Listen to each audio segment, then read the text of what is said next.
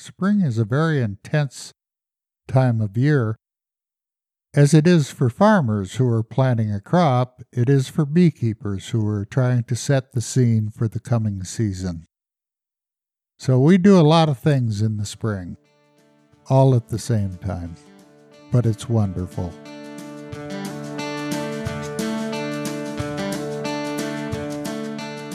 Hello, and welcome to the Notes from the Beeyard podcast. You're listening to episode 4 Millions and Millions of Bees. Swarm season is a busy and complicated time for beekeepers. You want to support momentum in your colonies without pushing them toward swarming. When honeybee swarms do happen, they are impressive and memorable events. I enjoy this episode so much because it offers a little taste of what swarm season can feel like for beekeepers, and also a little bit of what goes on behind the scenes, under the lid within a colony of bees. My name is Laura Tyler, I'm your producer and host.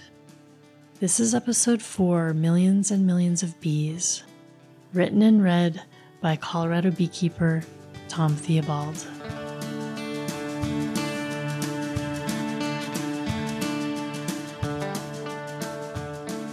I always have mixed feelings as June arrives.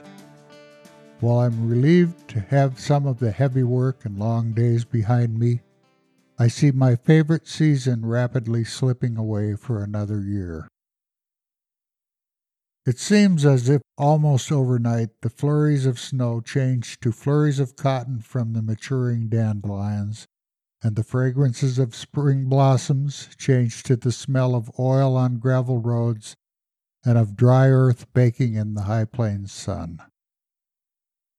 This has been one of our greenest springs in memory, though, and 2.15 inches of rain at the end of May promised to keep the landscape green well into June. It was a productive spring for the bees, and the colonies are growing rapidly. Within the last few days, I have begun to put honey supers on the strong hives to provide comb space for the honey storage and additional room for the swelling population. When all of the comb space has been utilized, the bees become increasingly crowded, and this stimulates some interesting behavior. Several years ago, I returned from a long day in the bee yards to find this note from a friend taped to the front door. Tom, help. Millions and millions of bees. The note went on to describe what was obviously a swarm of bees hanging from the friend's front gate. Sue had no doubt listened to me expound on bees many times over the years, but her note reminded me that for non beekeepers, that first view of a swarm can be an impressive, even intimidating sight. What she had seen was how a colony of bees deals with an overcrowded hive, and she sped several miles to seek help from the only beekeeper she knew.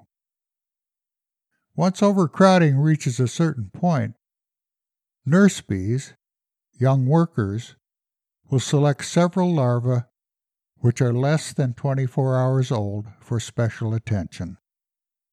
For these specially selected larvae, the nurse bees begin to extend the cell containing each larva out from the face of the comb and then down. For five days, the larva is fed only royal jelly. Then the cell is closed. The resulting queen cell resembles a tapered peanut on the face of the comb and in eight days a queen rather than a worker will emerge. This process of queen rearing has intrigued beekeepers and scientists alike for generations. And while we understand the mechanics, the biochemistry which causes the larva to differentiate into a queen rather than a worker remains a mystery.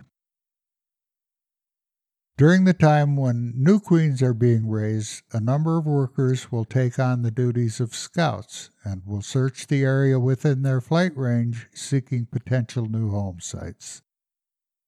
Then, just prior to the emergence of the new queens, bees will begin to pour from the hive in response to some unknown signal. For several minutes, the air will be filled with a loose cloud of bees, hovering about as they wait for the old queen to exit the hive. As the old queen emerges, this cloud moves off with a roar of wings. As many times as I have seen it, I have never failed to be impressed by the spectacle. Of course, this is the last thing I want to see in the bee yards, since it means that all those harvesters I have been so diligently cultivating will wind up in a hollow tree somewhere. This is why it is critical that the honey supers go on at the right time. Sometimes a swarm will fly directly to some hollow tree selected by the scouts, but usually they will regroup on the first thing which sticks out of the ground. This may be a low hanging limb or fence post, a mailbox, the fender of a car, or Sue's front gate. Once the queen lands, the rest of the bees will cluster around her. I remember the first swarm I ever saw as a boy of about 11. I came out one late spring morning to find them hanging from the picket fence near the gate. I knew little about bees, but it was quickly apparent that they meant me no harm, and I spent a good part of that day and the following morning watching them coming and going. I recall my disappointment on the second afternoon when I found that they had left without a trace. These swarms look threatening, but in fact they are quite harmless. A swarm is composed mainly of young bees the adolescence of the bee world. One moment they are inside the hive doing what they have done for the first two weeks of their lives, and the next moment they are driven by some biological urge they don't understand. They are hanging in a bush somewhere. As a swarm, they also have no sense of territory. They don't see this temporary resting place as their home and thus are not protective of it. A swarm may stay in this temporary spot for as short as two hours or as long as two days. During this time, communication takes place between the scouts and the swarm. Eventually, they will take to wing again, heading for some agreed upon spot. The swarm will be the beginning of a new colony. Back at the old hive, the remaining bees have room to resume their growth and store more honey. Generally, the first new queen to emerge will head up the old colony, patrolling the hive to destroy any remaining queen cells. But in an especially strong colony, some of the new queens may leave with smaller after swarms. While a swarm is inherently gentle, all of these bees are capable of stinging if provoked sufficiently. They can be observed with little danger, but there are a few things one shouldn't do. Do not knock them down with a broom or spray them with the garden hose or insecticides. This will only confuse, disorient, and anger the bees and create a problem where there wasn't one to begin with.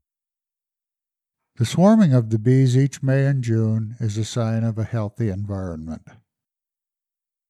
Beekeepers will often pick up swarms if you give them a call, or you can simply enjoy observing this natural event and the bees will soon be on their way.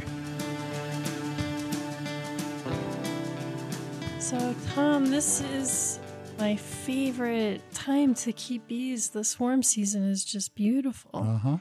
What's it like? What's it like to see a swarm? What does that feel like? Boy, I always go back to the first one that I saw when I was 10 or 11 years old, and we lived in Arvada when Arvada was still a tiny little farm town. And uh, although I had never been around bees, I could see immediately that that swarm meant me no harm. Many years later, I became a beekeeper, and I and I realized that that swarm represented the abundance of nature, of the healthy nature of spring. If that swarm came from someone else's colony, I was exalted. If it came from my own colony, I wasn't quite as exalted. but a swarm is a very uh, positive thing. And uh, I've had the opportunity to share hiving a swarm frequently with non beekeepers who just happen to come along. And uh, I always enjoyed being able to do that. Was there a time in your beekeeping career where you felt you were experiencing peak swarm, lots of swarms? I think that came mostly in the beginning, and when I started doing two queen beekeeping, that relieved the pressure on the bees to swarm. So the fact that I was dividing down the colonies each spring and creating what in effect was two colonies, one above the other, relieved that swarming pressure. Another thing I'm connecting with are these just really earthy descriptions of the weather, uh, the plants, the quality of the soil. Yep, exactly. You can't be a good beekeeper without being aware of what's going on in the world as a whole. And uh, the better you pay attention to all of those things, the better you are a beekeeper. And you have to understand what rainfall means and what bloom means, and you have to have a general understanding of how the bees are doing at any particular time in the season. So, Tom, is there anything else about uh, what you read today that sticks out that you want to talk about? Well, I may have mentioned it earlier, but the person who left that note on my door is still a good friend. And while we don't see each other too often, my hope is that she knows more about bees today than she did when she tacked that note on my front door. Can we bring her on and ask her about this sometime? I think she probably would be willing.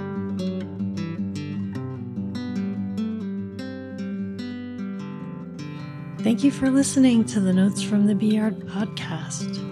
We publish new episodes on Fridays at noon. Join us next time to hear episode 5. In the meantime, hop on over to notesfromthebeeyard.buzz and subscribe.